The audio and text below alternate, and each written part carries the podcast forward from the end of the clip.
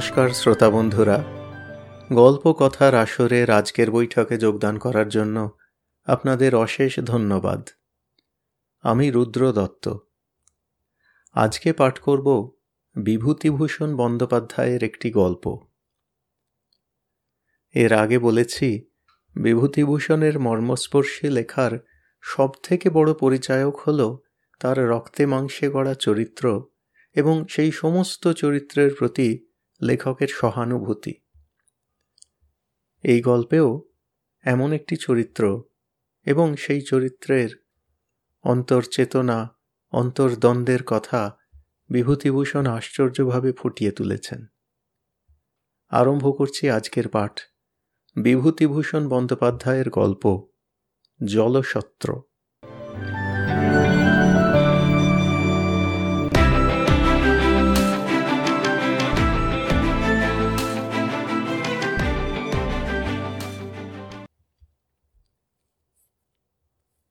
বৃদ্ধ মাধব শিরোমণি মশায় শিষ্যবাড়ি যাচ্ছিলেন। বেলা তখন একটার কম নয়। সূর্য মাথার উপর থেকে একটু হেলে গিয়েছে। জ্যৈষ্ঠ মাসের খররৌদ্রে বালি গরম, বাতাস একেবারে আগুন। মাঠের চারিধারে কোনো দিকে কোনো সবুজ গাছপালার চিহ্ন চোখে পড়ে না। এক আধটা বাবলা গাছ যা আছে তাও পত্রহীন। মাঠের ঘাস, রোদে পোড়া, কটা। ব্রাহ্মণের কাপড় চোপড় গরম হাওয়ায় আগুন হয়ে উঠল, আর গায়ে রাখা যায় না। এক একটা আগুনের ঝলকের মতো দমকা হাওয়ায় গরম বালি উড়ে এসে তার চোখে মুখে তীক্ষ্ণ হয়ে বিঁধছিল। জ্যৈষ্ঠ মাসের দুপুরবেলা এ মাঠ পার হতে যাওয়া যে ইচ্ছে করে প্রাণ দিতে যাওয়ার সামিল, এ কথা নবাবগঞ্জের বাজারে তাকে অনেকে বলেছিল। তবুও যে তিনি কারুর কথা না শুনে জোর করেই বেরুলেন, সে কেবল বোধহয় কপালে দুঃখ ছিল বলেই। পশ্চিম থেকে অনেক দূরে একটা উলুখড়ের ক্ষেত গরম বাতাসে মাথা দোলাচ্ছিল। যেদিকে চোখ যায়, সেদিকেই কেবল চকচকে খরবালির সমুদ্র। ব্রাহ্মণের ভয়ানক তৃষ্ণা পেল। গরম বাতাসে শরীরের সব জল যেন শুকিয়ে গেল, জীব জড়িয়ে আসতে লাগল। তৃষ্ণা এত বেশি হলো যে সামনে ডোবার পাতা পচা কালো জল পেলেও তা তিনি আগ্রহের সঙ্গে পান করেন। কিন্তু নবাবগঞ্জ থেকে রতনপুর পর্যন্ত সাড়ে চার ক্রোশ বিস্তৃত এই প্রকাণ্ড মাঠটার মধ্যে যে কোথাও জল পাওয়া যায় না, তা তো তাকে কেউ কেউ বাজারেই বলেছিল। এ কষ্ট তাকে ভোগ করতেই হবে। ব্রাহ্মণ কিন্তু ক্রমেই ঘেমে নেয়ে উঠতে লাগলেন। তার কান দিয়ে নাক দিয়ে নিঃশ্বাসে যেন আগুনের ঝলক বেরুতে লাগল। জীব জোর করে চুষলেও তা থেকে আর রস পাওয়া যায় না, ধুলোর মতো শুকনো। চারিদিকে ধু ধু মাঠ খররৌদ্রে যেন নাচছে। চকচকে বালি রাশি রোদ ফিরিয়ে দিচ্ছে। মাঝে মাঝে ছোট ছোট ঘূর্ণি হাওয়া গরম বালি ধুলো কুটো উড়িয়ে নাকে মুখে নিয়ে এসে ফেলছে। অসহ্য পিপাসায় তিনি চোখে ধোঁয়া ধোঁয়া দেখতে লাগলেন। মনে হতে লাগল, একটু ঘন সবুজ মতো যদি কোনো পাতাও পাই, তাহলে চুষি। জীবনে তিনি যত ঠান্ডা জল খেয়েছিলেন, তা এইবার তার একে একে মনে আসতে লাগল। তাঁর বাড়ির পুকুরের জল কত ঠান্ডা পাহাড়পুরের কাছারির ইঁদারার জল, সে তো একেবারে বরফ। কবে তিনি শিষ্যবাড়ি গিয়েছিলেন? বৈশাখ মাসের দিন তারা তাকে বড় সাদা কাঁসার ঘটি করে নতুন কলসির জল খেতে দিয়েছিল। সে জল একেবারে হিম, খাওয়ার সময় দাঁত কনকন করে। আচ্ছা এখন যদি সেই রকম এক ঘটি জল কেউ তাকে দেয়? তাঁর তৃষ্ণাটা হঠাৎ বেড়ে গিয়ে বুকের কলজে পর্যন্ত যেন শুকিয়ে উঠল। এই মাঠটাকে অঞ্চলে বলে কচুচুষির মাঠ। তার মনে পড়ল তিনি শুনেছিলেন, এ জেলার মধ্যে এত বড় মাঠ আর নেই। আগে আগে অনেকে নাকি বৈশাখ জ্যৈষ্ঠ মাসের দুপুরে এ মাঠ পার হতে গিয়ে সত্যি সত্যি প্রাণ হারিয়েছে। গরম বালির ওপর তাদের নির্জীব দেহ লুটিয়ে পড়ে থাকতে দেখা গিয়েছে। অসহ্য জলতৃষ্ণায় তারা আর চলতে অক্ষম হয়ে গরম বালির উপর ছটফট করে প্রাণ হারিয়েছে। সত্যিই তো এখনও তো দুক্রোশ দূরে গ্রাম। যদি তিনিও শুধু মনের জোরে তিনি পথ চলতে লাগলেন। এই পথ হাঁটার শেষে কোথায় যেন এক ঘটি ঠান্ডা কনকনে হিম জল তাঁর জন্য কে রেখে দিয়েছে। পথ হাঁটার বাজি জিতলে সেই জল ঘটিটাই যেন তাঁর পুরস্কার। এই ভেবেই তিনি কলের পুতুলের মতো চলছিলেন।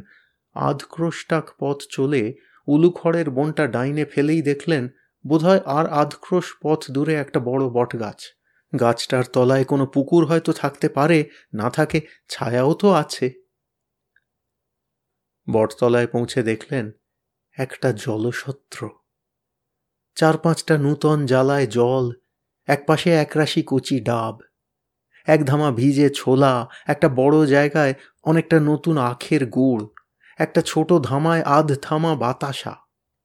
বাঁশের চেরা একটা খোল কাতার দড়ি দিয়ে আর একটা বাঁশের খুঁটির গায়ে বাঁধা। একজন জ্বালা থেকে জল উঠিয়ে চেরা বাঁশের খোলে ঢেলে দিচ্ছে। আর লোকে বাঁশের খোলের এ মুখে অঞ্জলি পেতে জল পান করছে। গাছতলায় যারা বসেছিল, ব্রাহ্মণ দেখে শিরোমণি মহাশয়কে তারা খুব খাতির করলে। একজন জিজ্ঞাসা করলে ঠাকুর মশায়ের আগমন হচ্ছে কোথা থেকে? একজন বলল, আহা, সে কথা রাখো। বাবা ঠাকুর, আগে ঠান্ডা হন। শিরোমণি মশায় যেখানে বসলেন সেখানে প্রকাণ্ড বটগাছটা প্রায় দু তিন বিঘা জমি জুড়ে আছে। হাতির শুঁড়ের মতো লম্বা লম্বা ঝুড়ি চারিদিকে নেমেছে। একজন তাকে তামাক সেজে দিয়ে একটা বট পাতা ভেঙে নিয়ে এলো নল করবার জন্য। আহ, কি ঝিরঝিরে হাওয়া।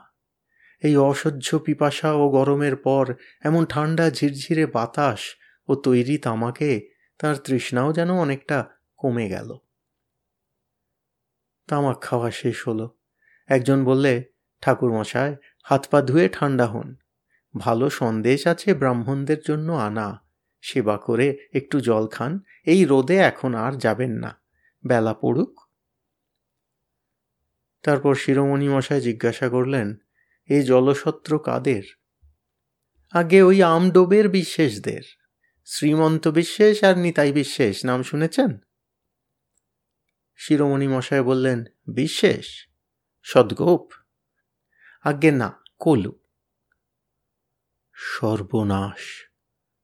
নতুন মাটির জ্বালাভর্তি জল ও কচি ডাবের রাশি দেখে পিপাসার্থ শিরোমণি মশায় যে আনন্দ অনুভব করেছিলেন, তা তাঁর এক মুহূর্তে কর্পূরের মতো উবে গেল। কলুর দেওয়া জলসত্রে তিনি কি করে জল খাবেন? তিনি নিজে এবং তার বংশ চিরদিন অশুদ্রে প্রতিগ্রাহী। আজ কি তিনি? ওহ, ভাগ্যে কথাটা জিজ্ঞাসা করেছিলেন। নইলে এখনই তো। শিরোমণি মশাই জিজ্ঞাসা করলেন, এ জলসত্র কতদিনের দেওয়া? তা আজ প্রায় পনেরো ষোলো বছর হবে। শ্রীমন্ত বিশ্বাসের বাপ তারাচাঁদ বিশ্বাস এই জলসত্র বসিয়ে যায়। সে হয়েছিল কি বলি শুনুন, বলে লোকটা সেই কাহিনী বলতে আরম্ভ করলে। আমডোবের তারাচাঁদ বিশ্বাস যখন ছোট চোদ্দ পনেরো বছর বয়স তখন তার বাপ মারা যায়। সংসারে কেবল ন দশ বছরের একটি বোন ছাড়া তারাচাঁদের আর কেউ ছিল না। ভাই বোনে মাথায় করে কলা, বেগুন, কুমড়ো এইসব হাটে বিক্রি করত। এতেই তাদের সংসার চলত। সেবার বসেক মাসের মাঝামাঝি তারাচাঁদ ছোট বোনটিকে নিয়ে নবাবগঞ্জের হাটে তালশাঁস বিক্রি করতে গিয়েছিল। ফেরবার সময় তারাচাঁদ মাঠের আর কিছু ঠিক পায় না। নবাবগঞ্জ থেকে রতনপুর পর্যন্ত এই মাঠটা সাড়ে চার ক্রোশের বেশি হবে তো কম নয়। কোথাও একটা গাছ পর্যন্ত নেই। বসেক মাসের দুপুর রোদে মাঠ বেয়ে আসতে তারাচাঁদের ছোট বোনটা অবসন্ন হয়ে পড়ল। তারাচাঁদের নিজের মুখে শুনেছি ছোট বোনটি মাঠের মাঝামাঝি এসে বললে, দাদা, আমার বড় তেষ্টা পেয়েছে, জল খাব। তারাচাঁদ তাকে বোঝালে, বললে, একটু এগিয়ে চল রতনপুরের কই বর্তপাড়ায় জল খাওয়াবো। সেই একটু আগিয়ে মানে দু ক্রোশের কম নয়। আর খানিকটা এসে মেয়েটা তেষ্টায় রোদে অবসন্ন হয়ে পড়ল। বারবার বলতে লাগল, ও দাদা, তোর দুটি পায়ে পড়ি, দে আমায় একটু জল। তারাচাঁদ তাকে কোলে তুলে নিয়ে এই বট গাছটার ছায়ায় নিয়ে এসে ফেললে। ছোট মেয়েটা তখন আর কথা বলতে পারছে না। তারাচাঁদ তার অবস্থা দেখে তাকে নামিয়ে রেখে ছুটে জলের সন্ধানে গেল। এখান থেকে আধ ক্রোশ তফাতে রতনপুরের কই বর্তপাড়া থেকে এক ঘটি জল চেয়ে এনে দেখে তার ছোট বোনটা গাছতলায় মরে পড়ে আছে। তার মুখে একটা কচুর ডগা। এই বটগাছটা যখন ছোট ছিল, ওরই তলায় অনেক কচু বন ছিল। তেষ্টায় যন্ত্রণায় মেয়েটা সেই বুনো কচুর ডগা মুখে করে তার রস চুষেছিল। সেই থেকে এই মাঠটার নাম হলো কচুচুষির মাঠ। তারাচাঁদ বিশেষ ব্যবসা করে বড়লোক হয়েছিল। শুনেছি নাকি তার সে বোন তাকে স্বপ্নে দেখা দিয়ে বলতো, দাদা, ওই মাঠের মধ্যে সকলের জল খাবার জন্য তুই একটা জলসত্র করে দে। তাই তারাচাঁদ বিশ্বাস এইখানে এই বটগাছ পিতিষ্ঠে করে জলসত্র বসিয়ে গেছে। সে আজ পনেরো, ষোলো কি বিশ বছরের কথা হবে। ঠাকুরমশাই কচুচুষির মাঠের এ জলসত্র এদিকের সকলেই জানে। বলব কি বাবা ঠাকুর এখনও শুনেছি যে মাঠের মধ্যে জল তেষ্টায় বেঘরে পড়ে ঘুরপাক খাচ্ছে, এমন লোক নাকি কেউ কেউ দেখেছে। একটা ছোট মেয়ে মাঠের মধ্যে দাঁড়িয়ে বলছে, ওগো, আমি জল দেব, তুমি আমার সঙ্গে এসো। লোকটা তার কাহিনী শেষ করলে। তারপর বললে, সত্যি মিথ্যে জানি নে ঠাকুর মশায়, লোকে বলে তাই শুনি। বৈশেখ মাসের দিন ব্রাহ্মণের কাছে মিথ্যে বলে কি শেষকালে? লোকটা দুই হাতে নিজের কান মোলে কপালে দু হাত ঠেকিয়ে এক প্রণাম করলে। বেলা পড়ে এলো। কত লোক জলসত্রে আসতে যেতে লাগল।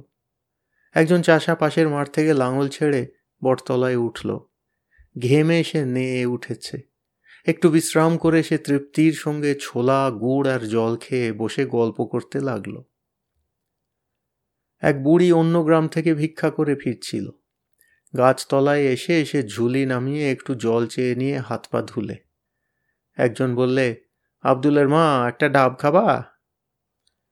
আবদুলের মা এক গাল হেসে বললে, তা দাও দেখি মরে, আজ একটা খাই। মরবো তো, খেয়েই মরি।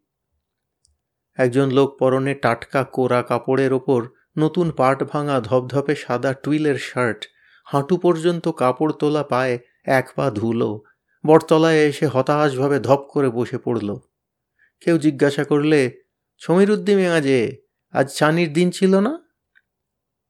সমীরুদ্দি সম্পূর্ণ ভদ্রতা সঙ্গত নয়, এরূপ একটি বাক্য উচ্চারণ করে ভূমিকা ফেঁদে তার মোকদ্দমার একটি সংক্ষিপ্ত ইতিহাস বর্ণনা করে গেল। এবং যে উকিলের হাতে তার কেস ছিল, তার সম্বন্ধে এমন কতকগুলো মন্তব্য প্রকাশ করলে যে তিনি সেখানে উপস্থিত থাকলে ছমিরুদ্ধির বিরুদ্ধে আরেকটা কেস হতো। তারপর সে পোয়াটাক আখের গুড়ের সাহায্যে আধশের আন্দাজ ভিজে ছোলা উদরসাত করে এক ছিলিম তামাক খেয়ে বিদায় নিলে। ক্রমে রোদ পড়ে গেল। বৈকালের বাতাসে কাছেরই একটা ঝোপ থেকে ডাঁসা খেজুরের গন্ধ ভেসে আসছিল।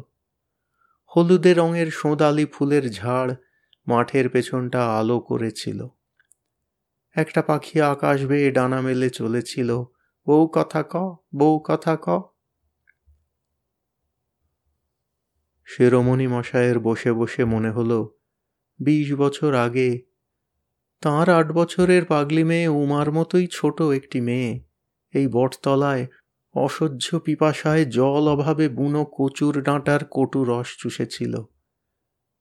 আজ তারই স্নেহ করুণা, এই বিরাট বটগাছটার নিবিড় ডালপালায় বেড়ে উঠে, এই জলকষ্ট পীড়িত পল্লী প্রান্তরের এক ধারে পিপাসার্থ পথিকদের আশ্রয় তৈরি করেছে। এরই তলায় আজ বিশ বছর ধরে সে মঙ্গল রূপিণী জগদ্ধাত্রীর মতো দশ হাত বাড়িয়ে প্রতিনিদাঘ মধ্যাহ্নে কত পিপাসাতুর পল্লী পথিককে জল যোগাচ্ছে। চারিধারে যখন সন্ধ্যা নামে, তপ্ত মাঠ পথ যখন ছায়া শীতল হয়ে আসে, তখনই কেবল সমস্ত দিনের পরিশ্রমের পর সে মেয়েটি অস্ফুট জ্যোৎস্নায় শুভ্র আঁচল উড়িয়ে কোন অজ্ঞাত ঊর্ধ্ব লোকে তার নিজের স্থানটিতে ফিরে চলে যায়। তার পৃথিবীর বালিকা জীবনের ইতিহাস সে ভোলেনি।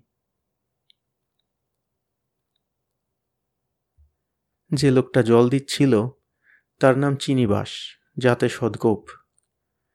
শিরোমণি মশাই তাকে বললেন ওয়ে বাপু, তোমার ওই বড় ঘটিটা বেশ করে মেজে এক ঘটি জল আমায় দাও।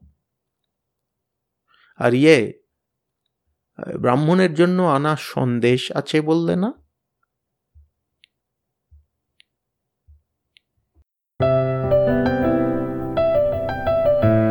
আপনাদের মতামত আমাদের জানাতে ভুলবেন না কিন্তু, শ্রোতা বন্ধুরা। আমাদের ওয়েবসাইট গল্প কথার আসর dot org G O L P O K O T H A R A S O R dot O R G